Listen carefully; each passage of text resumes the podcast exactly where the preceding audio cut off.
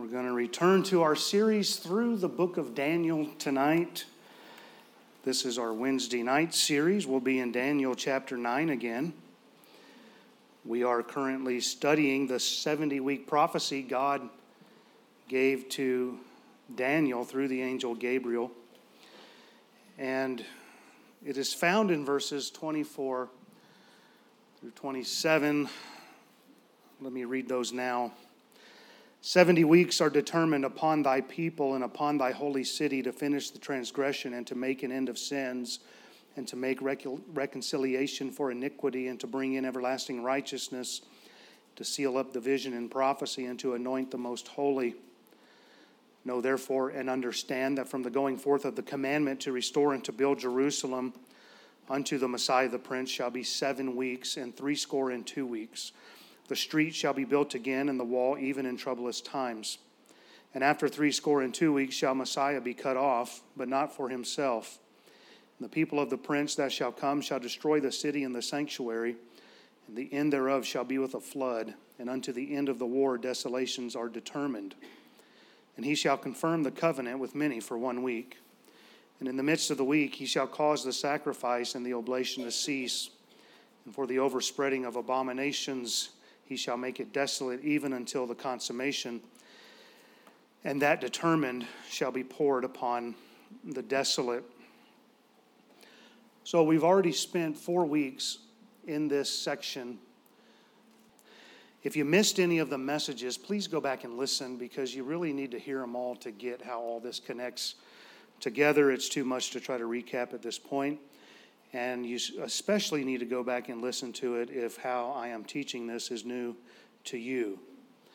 I mentioned last week how important it is that we understand this prophecy because how you interpret this is going to impact the way you interpret end time prophecy throughout the rest of the Bible.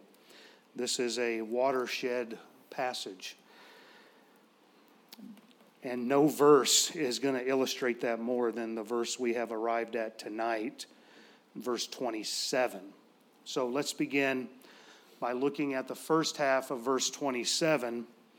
And he shall confirm the covenant with many for one week, and in the midst of the week he shall cause the sacrifice and the oblation to cease. So, who is the covenant confirmer? That's the million dollar question. And in answering this, I have labored in explaining how we must stay within the context.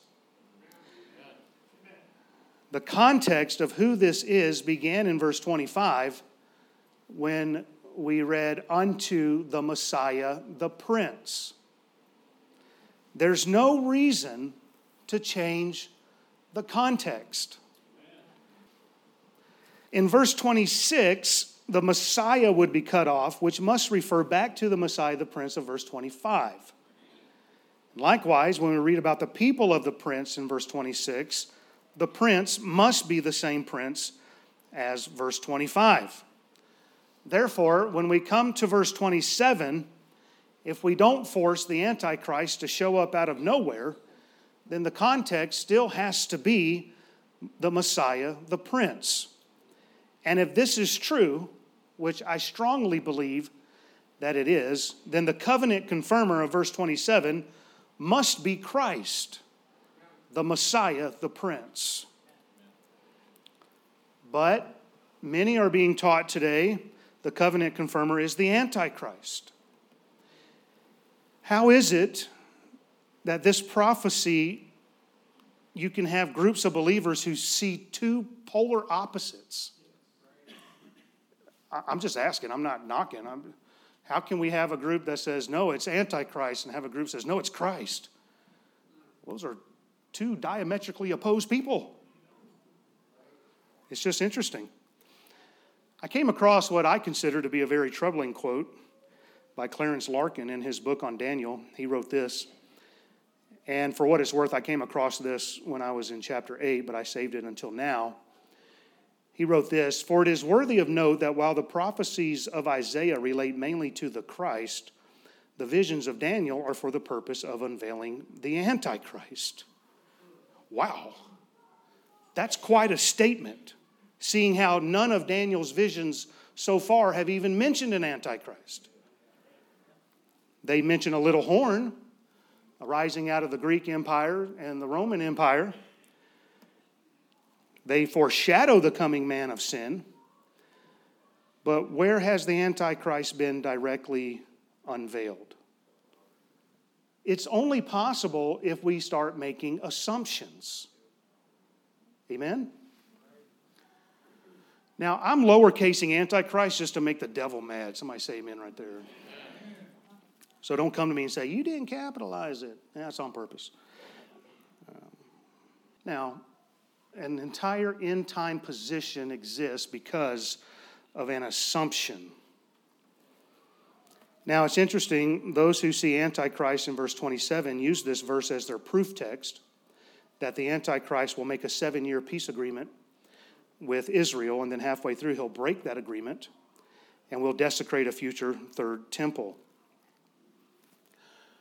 But we need to slow down and we need to read exactly what it says. We need to go methodically here and not just read it with a, an assumption. And he shall confirm the covenant with many for one week, and in the midst of the week, he shall cause the sacrifice and the oblation to cease. So let's just assume for a moment that this is referring to the Antichrist as the one who will confirm the covenant.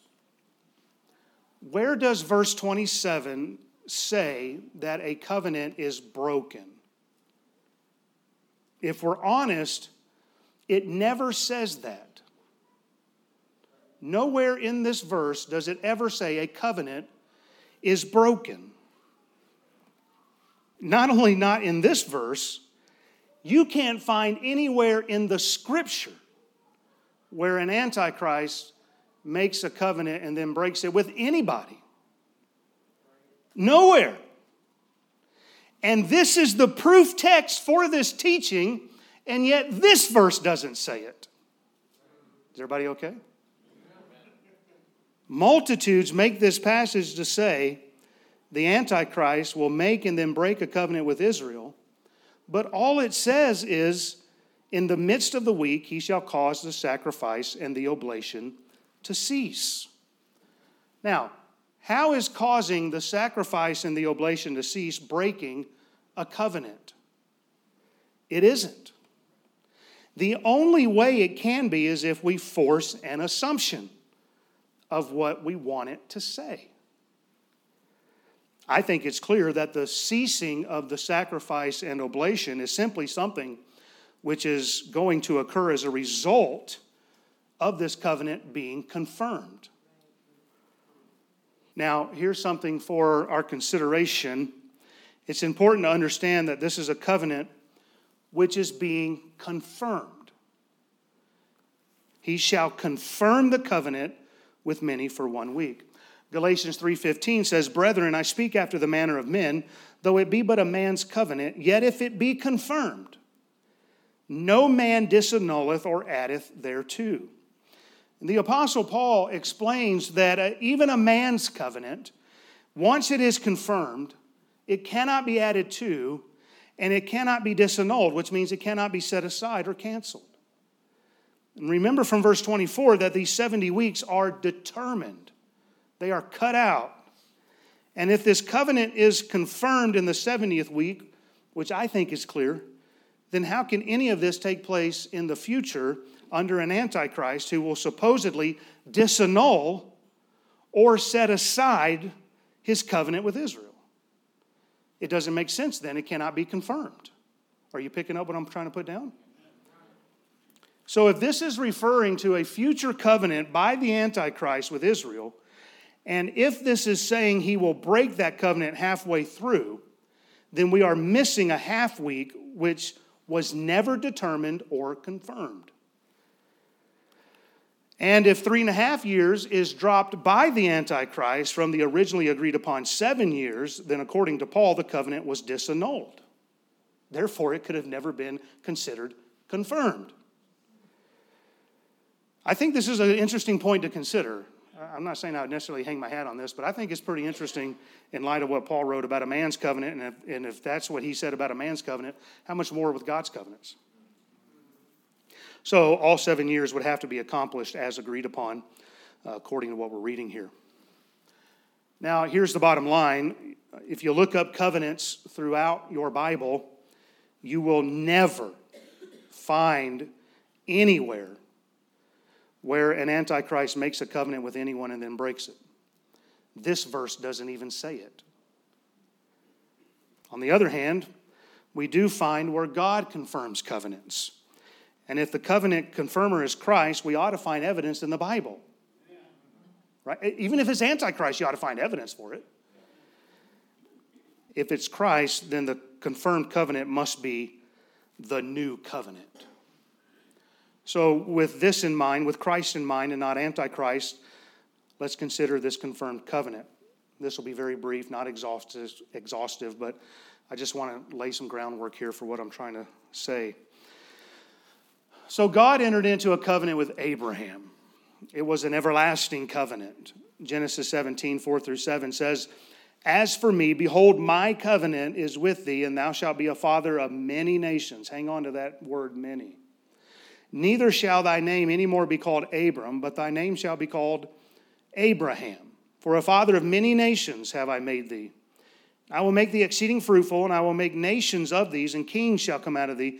And I will establish my covenant between me and thee and thy seed after thee in their generations for an everlasting covenant to be a God unto thee and to thy seed after thee. Not only did God enter into a covenant with Abraham, he entered into a covenant with David. It's an everlasting covenant as well. 2 Samuel chapter 7 verses 12 through 13. And when thy days be fulfilled and thou shalt sleep with thy fathers, I will set up thy seed after thee, which shall proceed out of thy bowels, and I will establish his kingdom. He shall build an house for my name, and I will establish the throne of his kingdom forever. Not on the slide, I'll, I'll, I'll get to another verse here in a minute, but let me read you Psalm 89, 3 and 4. I have made a covenant with my chosen. I have sworn unto David, my servant, thy seed will I establish forever and build up thy throne to all generations, Selah. And then 2 Samuel 23 and verse 5 Although my house be not so with God, this David speaking, yet he hath made me an everlasting covenant, ordered in all things and sure, for this is all my salvation and all my desire. Now, both of these covenants, they ultimately have their fulfillment in Christ, which means they are both going to be fulfilled under the new covenant. This is why our New Testament opens with this great verse, Matthew 1 1. The book of the generations of Jesus Christ, the son of David, the son of Abraham. Now, the words testament and covenant, they're synonymous. In fact, they're the same Greek word in our Bible. Therefore, the account of the New Testament or the new covenant, it begins by letting us know that Jesus Christ is the fulfillment of both everlasting covenants, those made to Abraham and to David. Now, remember how Daniel chapter 9, it, it's all set in motion because Daniel was reading the prophet Jeremiah. And he understood the number of years for Jerusalem to be in desolation was going to be 70 years. And he would have read this in Jeremiah 29:10, "For thus saith the Lord that after 70 years be accomplished at Babylon, I will visit you and perform my uh, excuse me, and perform my good word towards you and causing you to return to this place." Now, which covenant would Daniel have read about in that context? It would have been the new covenant. Jeremiah 31 verses 31 through 34 Behold, the days come, saith the Lord, that I will make a new covenant with the house of Israel and with the house of Judah, not according to the covenant that I made with their fathers in the day that I took them by the hand to bring them out of the land of Egypt. In other words, it's not going to be the old covenant, uh, which my covenant they break, although I was an husband unto them, saith the Lord. But this shall be the covenant that I will make with the house of Israel after those days, saith the Lord. I will put my law into their inward parts and write it in their hearts, and will be their God, and they shall be my people.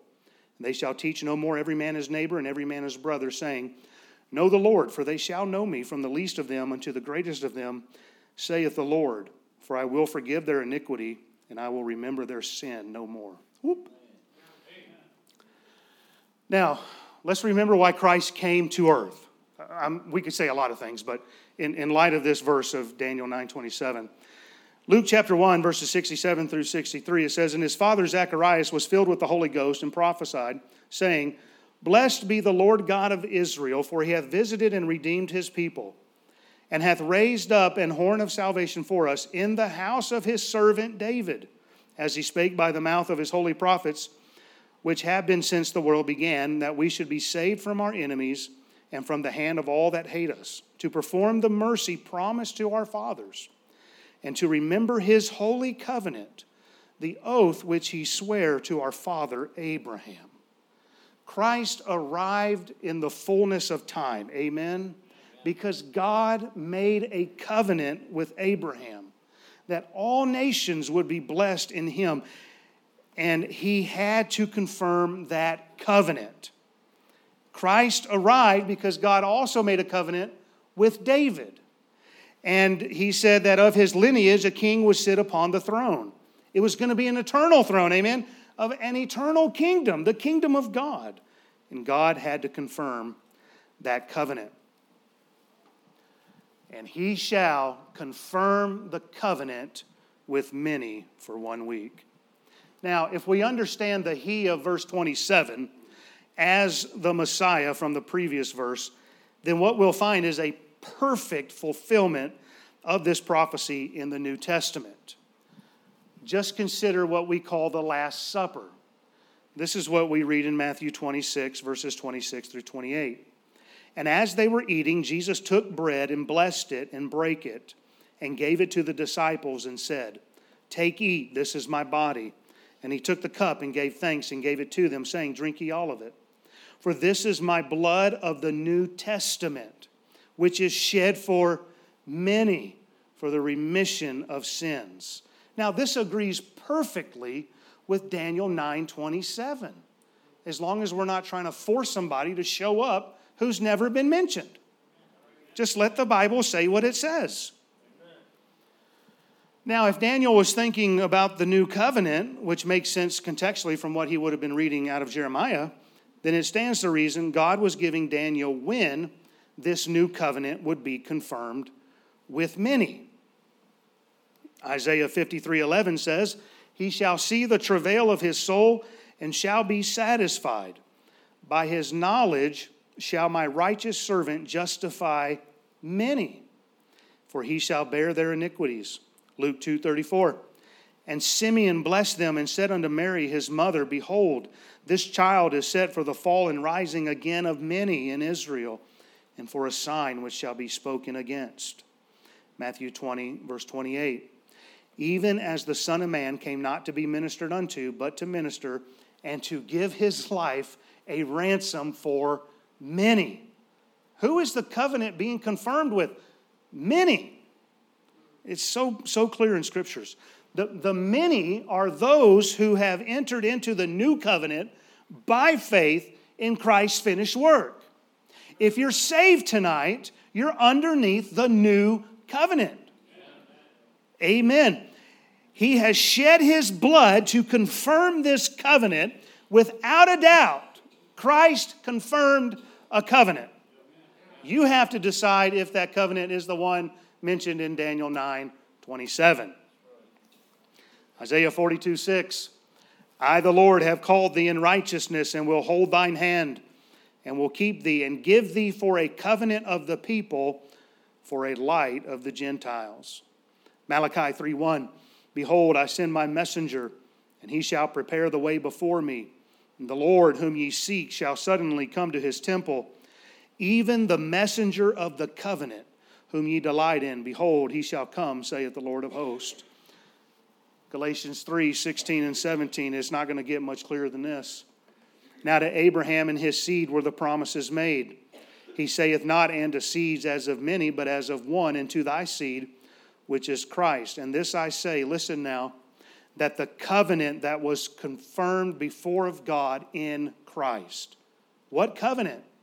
The new covenant. I don't understand all this talk about how the new covenant hasn't been confirmed yet. But that's what a lot of people are teaching in dispensationalism. That somewhere down the line it's still going to come to pass because God still owes this to Israel and Judah. No, no, no. It's already been confirmed. If it isn't, what covenant are we under? Sorry, I get fired up sometimes, amen. It's Wednesday night. Can't preach on Wednesday night. The covenant that was confirmed before of God in Christ. The law, which was 430 years after, cannot disannul. I love it. That it should make the promise of none effect. This is so clear. This is so clear. Well, in case it's not, let's read some more. Hebrews 8, verses 6 through 13. But now hath he obtained a more excellent ministry, by how much also he is the mediator of a better covenant which was established upon better promises. For if that first covenant had been faultless, then should no place have been sought for the second. For finding fault with them, he saith, Behold, the days come, saith the Lord, when I will make a new covenant with the house of Israel and with the house of Judah. Not according to the covenant that I made with their father in the day when I took them by the hand to lead them out of the land of Egypt. Sorry, we're just quoting Jeremiah 31 now because they continue not in my covenant, and I regarded them not, saith the Lord. For this is the covenant that I will make with the house of Israel after those days, saith the Lord. I will put my laws into their mind and write them in, in their hearts, and I will be to them a God, and they shall be to me a people. And they shall not teach every man his neighbor and every man his brother, saying, Know the Lord, for all shall know me from the least to the greatest. For I will be merciful to their unrighteousness and their sins and their iniquities will I remember no more. In that he saith, A new covenant. He made the first old. Now that which decayeth and waxeth old is ready to vanish away. We're not done yet.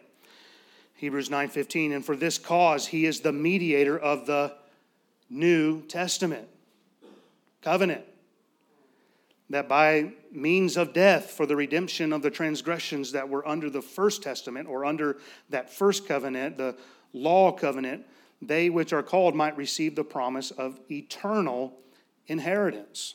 Hebrews 12 24. And to Jesus, the mediator of the new covenant. How can it be future? I don't understand that. Jesus, the mediator of the new covenant, into the blood of sprinkling that speaketh better things than that of Abel. Hebrews 13 20. Now the God of peace that brought again from the dead our Lord Jesus, that great shepherd of the sheep, through the blood of the everlasting covenant. Whew, clearly, there are far more verses declaring Christ confirmed a covenant than there are verses stating that the Antichrist will confirm a covenant. In fact, there are no verses which ever say the Antichrist confirms a covenant. Not even Daniel 9 27. Jesus did confirm the covenant with many through his blood. He is the only biblical covenant confirmer in all the New Testament. For this is my blood of the New Testament, which is shed for many for the remission of sins. Hallelujah, what a Savior. Amen. Our sins are washed away in His blood. So Christ is the covenant confirmer. Let's move on. And he shall confirm the covenant with many for one week. And in the midst of the week, he shall cause the sacrifice and the oblation to cease. The Hebrew word for midst means half or the middle. It's most often translated as half. With a week being seven years, then in the midst of the week would mean three and a half years into the 70th week, the sacrifice and oblation should be caused to cease. Well, it, quote, just so happens it was three and a half years between Christ's baptism when the most holy was anointed and his death. You can figure that out by studying the Gospel of John. Christ was crucified in the midst of the 70th week, three and a half years into his ministry. It, it just goes perfect with Daniel 9 24 through 27.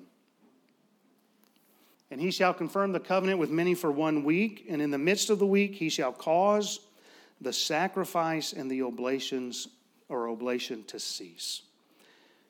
Just to state this very simply, a sacrifice would be a bloody sacrifice, an oblation would be a non bloody sacrifice. They're both contained under the old covenant. So the question is would Christ's sacrificial death have affected the sacrifice and oblation? Absolutely. Amen. If the covenant confirmer is Christ, and if the covenant confirmed is the new covenant, then what would have to cease? Logically, it would be the old covenant. And the sacrifice and the oblation are both found under the old covenant. Christ is the fulfillment of what all the old covenant sacrifices pictured. Remember, they were just foreshadows, they were just showing types. When Christ offered himself, the need for the old covenant sacrifices ceased. Now, people can offer sacrifices all they want, but in God's eyes, they're done. They were done. God made this crystal clear on crucifixion day. Mark 15, 37 and 38. And Jesus cried with a loud voice and gave up the ghost, and the veil of the temple was rent in twain from the top to the bottom. Whoop! That's where we take a lap right there. The veil was rent in two. What is God saying? I'm done with it. Access into the Holy of Holies is now open. Whosoever will can come before his throne. We don't have to have a high priest, amen. Our high priest is Jesus Christ. What a blessing. Man, this is good stuff. Y'all need to, what's that saying? This preaching is better than y'all letting on? Amen. They're loud? I can't hear a thing. Girl, you need to say amen louder. Yeah, Stephanie's the only one I can hear. Amen. Whoo, where are we at? All right. From this point forward, the old covenant sacrifices no longer serve a purpose in God's eyes. Or we could say it this way the sacrifice and the oblation has ceased. Amen. Yep. Hebrews 10, 7 through 9. Then said I, Lo, I come. In the volume of the book it is written of me, to do thy will, O God. Above when he said, Sacrifice and offering and burnt offering and offering for sin, thou wouldest not, neither hast pleasure therein which are offered by the law. Then said he, Lo, I come to do thy will, O God. He taketh away the first, that he may establish the second. What a blessing. Both Daniel 9:27 and Hebrews 10 are in perfect agreement with each other by showing the fulfillment of the old covenant sacrifices with the confirming of the new covenant through Christ's sacrifice. God had no pleasure in those Old Testament sacrifices, but God was well pleased with Christ's sacrifice. Amen. So, if the new covenant replaced the old covenant, what replaced the sacrifice and oblation? Well, it's the Lord's memorial supper. And this also took place three and a half years into the 70th week, or in the midst of the week the Last Supper would end the Old Covenant Passover. I, listen, I just, oh, man, I'm trying not to get on a soapbox, but I don't understand this movement that somehow we need to be observing the Passover. We've had people leave our church over that kind of thing. Well, y'all don't observe any of the feasts. No, we don't because Christ fulfilled them. Amen. The symbolism of sacrifices and oblations would no longer be needed after the true Passover the Lord Himself would give His body and shed His blood. 1 Corinthians 5 7 For even Christ, our Passover, is sacrificed for us. Good night. That's good. All right, now we're seeing more of the main purposes of this prophecy being fulfilled. Remember that there are six things which need to be fulfilled to finish the transgression, to make an end of sins, to make reconciliation for iniquity to bring in everlasting righteousness and to seal up the vision and prophecy and to anoint the most holy. I've already covered in depth in a previous message, but I believe the anointing of the most holy was Christ at his baptism. If you missed it, go back and listen, please. And now, by confirming the new covenant, we see an end of sins, reconciliation for iniquity, and the bringing in of everlasting righteousness. Now, as a reminder, I covered all this in a previous lesson, but just to remind you, to make an end of sins, Hebrews 9 25 and 26, nor yet that he, he should offer himself often, as the high priest entereth into the holy place every year with blood of others, for then must he often have suffered since the foundation of the world. But now, once in the end of the world, hath he appeared to put away sin by the sacrifice of himself, to make reconciliation for iniquity. Romans 5:10. For if when we were enemies, we were reconciled to God by the death of his Son, much more, being reconciled, we shall be saved by his life. To bring in everlasting righteousness, 2 Corinthians 5:21. For he hath made him to be sin for us who knew no sin, that we might be made the righteousness of God in him. What a blessing. Some will argue and they'll say, no, no, no, this, this hasn't happened yet. It's going to happen when Christ returns and his kingdom is set up. Uh oh, you got a problem. Because you're probably premillennial, and, and at the end of the thousand years, the Bible says that Satan's going to be loosed for a season to deceive the nations. So, can, how can it be fulfilled at the beginning of the millennial kingdom if Satan's going to be out deceiving again? It can't be everlasting righteousness. So, we have to understand this is what Christ fulfilled on the cross dare I say, understand it spiritually. yes. Well, we could also make the argument that this seals up or fulfills the vision and prophecy. But we still need to finish the transgression. And that'll be within the 70th week as well. Certainly by then, we'll be able to say that all of the vision and prophecy in this section of, of the Bible has been fulfilled. So come back for that. In closing, thus far, we have covered 69 and a half weeks. We still need to consider the last three and a half years of the 70th week, and we still need to cover the remainder of verse 27. So, if any of this is new to you, don't write me off as a heretic, all right? I hope I'm showing you plainly from the Bible that there is proof to have a different position and not be a lunatic. All right. Well, man, I got through that pretty quick. Let's pray.